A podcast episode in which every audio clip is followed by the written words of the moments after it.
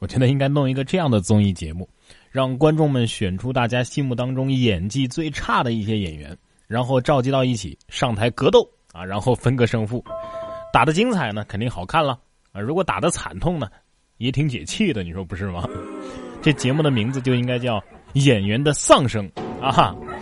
但是仔细想想，这个愿望好像不太那么容易实现啊，因为那些演技差的演员，节目组请不起啊，出场费都太高了。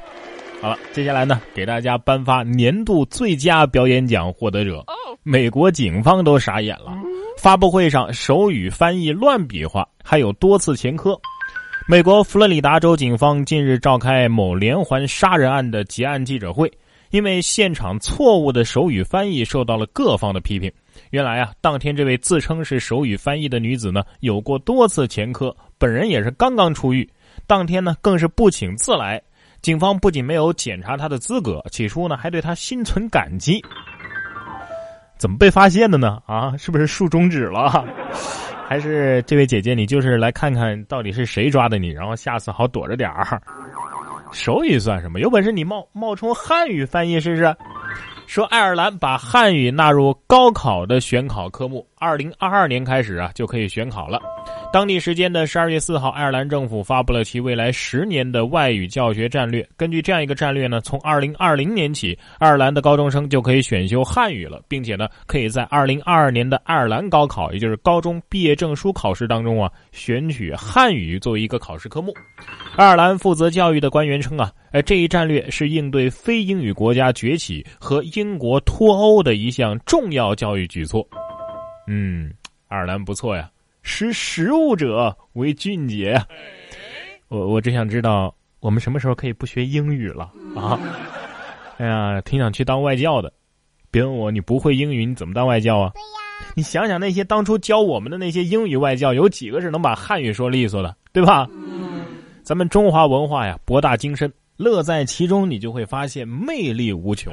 你看这位九五后的小伙子，耗时三年，带网友在游戏当中打造了虚拟故宫。二零二二年，不到十岁的苏一俊在游览完故宫之后啊，就一心想用积木搭建一个紫禁城。如今呢，他在虚拟游戏里边终于完成了这样一个梦想。他带领百位网友啊，在一款电子游戏当中，用三年的时间搭建出了完整的故宫模型。白天呢，他搜集一些古建筑的材料啊，看故宫的纪录片晚上就和呃陆续上线的网友们一起修故宫。今年十一月，这个虚拟故宫啊被三 D 打印了出来，就在北京的故宫博物院展出了。这个游戏应该是叫《我的世界》啊，嗯，这就是我的世界跟别人的世界的区别了。敢想就不简单，能做出来更是了不起。不过呢，你用游戏搭建，而不是用真实的积木或者是乐高，就是你聪明的地方了。不然的话，当你快完成的时候，来了个熊孩子，那你想死的心都有了。这个人生气到一定的程度啊，是很难理智的。你看这位女子就是，男友电话当中传出了女声，成都女子化好妆，徒手爬五楼。十一月二十九号的凌晨，成都女子瑶瑶啊打了好久这个男朋友的电话都无法接通，接通之后呢，却突然传出来一个女声。瑶瑶顾不上太多，化好妆就赶到男友的住处，发现钥匙打不开门，于是呢，她从一楼的外墙啊，顺着天然气管道是一点一点的爬到了五楼的窗前，推窗呢也打不开，敲窗也无人应。瑶瑶发现，完了，没法原路下去了。保安报警之后，警方赶到准备把她救下，被瑶瑶拒绝。啊，不用不用，你给我找一个狼锤，我要把这玻璃啊给敲开。随后，警察打开了五楼住户的门，打开窗子，把瑶瑶给拉了进来。瑶瑶这时候才发现啊，男友五楼的家呀早就空无一人了，所有的私人物品都搬走了。她男朋友呢，当然是不见踪影。警察说呀，天色太黑了，原本以为是一个二十多岁的小女孩，结果救下来之后发现，哦，是个三十多岁、四十岁的中年女性了，已经。哎呀，这么厉害，你是蜘蛛女侠呀，姐姐。嗨。嫉妒使我一口气爬五楼，嘿，不费劲儿。不愧是川妹子，霸气侧漏。不是你不是顾不上太多吗？顾不上太多，你却化了个妆啊？对呀。哎呀，跟情敌撕当然要先化好妆啦，精致女孩不能输。还有小姐姐，你要那狼锤啊，真的是为了敲窗户用的吗？啊，难道不是打算进去之后顺便用手里的锤子把事情给解决吗？哎，要不小姐姐，我给你介绍个工作吧，我觉得你可以去安空调，这个工作适合你。理解小姐姐的心情啊，毕竟这年头啊，找个直男不容易，好不容易有一个颜值不错的，还出家了。虽然说道士好像是可以结婚的，是吧？说这个男生上山修道成网红，回应炒作质疑，说不要耽误我成仙。十二月六号，福建泉州安溪县官桥镇青云宫啊，三名九零后的男生在山上的一个小庙里修道，其中一位叫马崇道的，因为颜值非常高啊，迅速的成为网红，招来热议。面对质疑呢，他用网络语言开玩笑的表示：“爱信不信。”哦，嗯，挺好。道可道，非常道，阴亦阳之谓道。道法自然，懂得了道理就是得道成仙啊，而不是啊不生不死，不问世事，妙不可言呐，不足为外人道也。说了这么多，我就想问问这个写新闻的：爱信不信是哪门子的网络语言啊？看了这个叫马崇道的视频啊，这位道士小哥还给人扎针呐、按摩呀。这可得小心呐！这位女子就按摩把腰给按断了。人体是有死穴的，千万别随意推拿呀。上个月，苏州的王女士到当地的一家养生馆按摩，谁知回家之后突然这腰就直不起来了。据了解呢，该养生馆并没有按摩资质，目前相关赔偿问题双方还在进一步的协商当中。专家提醒，推拿力度需要专业把控，骨质疏松啊，还有这个发烧啊、怀孕呐等等情况都是不适合推拿的。哎呀，你这是扎腰了，老姐！腰椎如此脆弱之地，岂能随意任他人按压呀？赔偿事小，后患无穷啊！还好我穷，享受不起。赚钱的途径有千百种，我却完美的错过了每一种。说农村夫妇变蛋三十年啊，做变蛋三十年，日入千元，省城买了好几套房。老常夫妇在郑州啊做变蛋做了三十年了，两个人一天能做五千个变蛋，收入千元。早先呢，夫妇俩呢是带着两百块钱闯荡省城，现在已经给自己孩子买了好几套房了。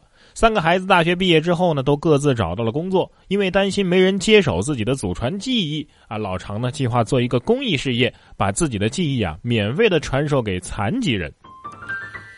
我就知道有人想问，啥是变蛋呢？其实就是皮蛋啊，也有叫松花蛋的。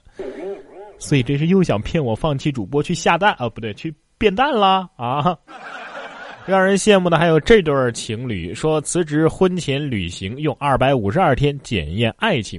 浙江的一对情侣因为摩托车相识，相恋三年，决定一起辞职环游中国。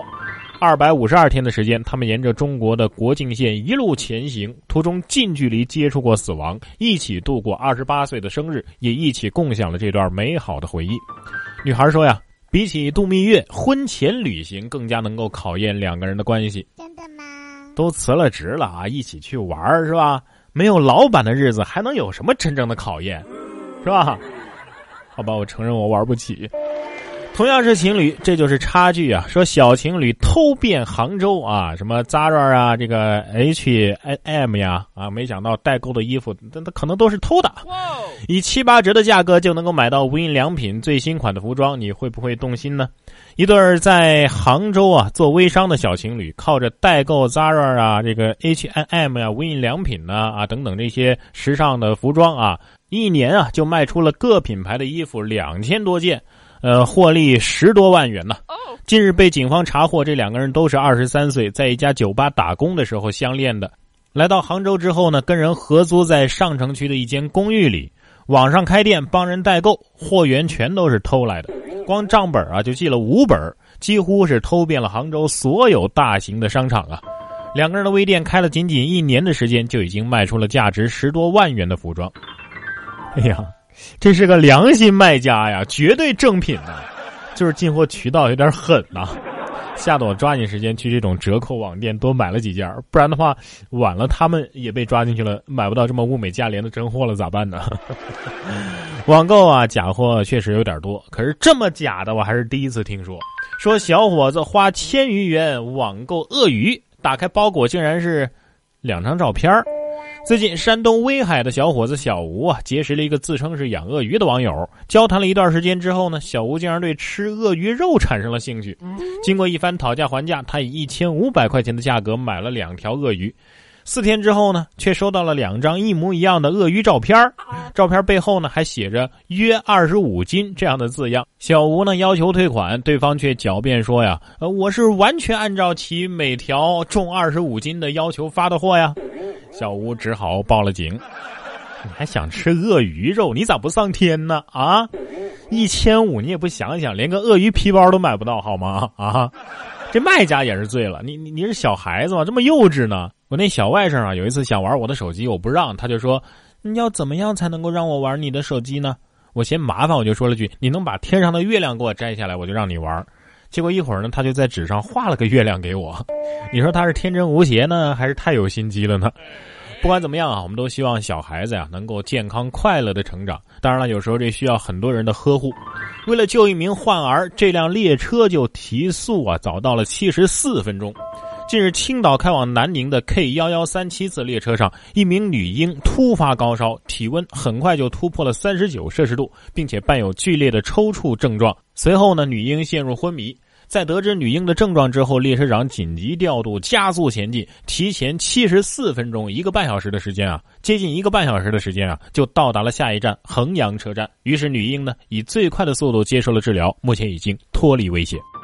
这 K 字头的是普速列车呀，看到了吗？我们不是不能快，快起来也是很震惊的。对呀，这是一辆充满爱心的列车呀，为中国铁路的工作人员点赞。然哥说新闻，新闻脱口秀。想要跟我取得交流的朋友，您可以关注微信公众号“然哥脱口秀”，发送微信消息，在喜马拉雅 APP 搜索“然哥脱口秀”，可以点播收听更多精彩节目。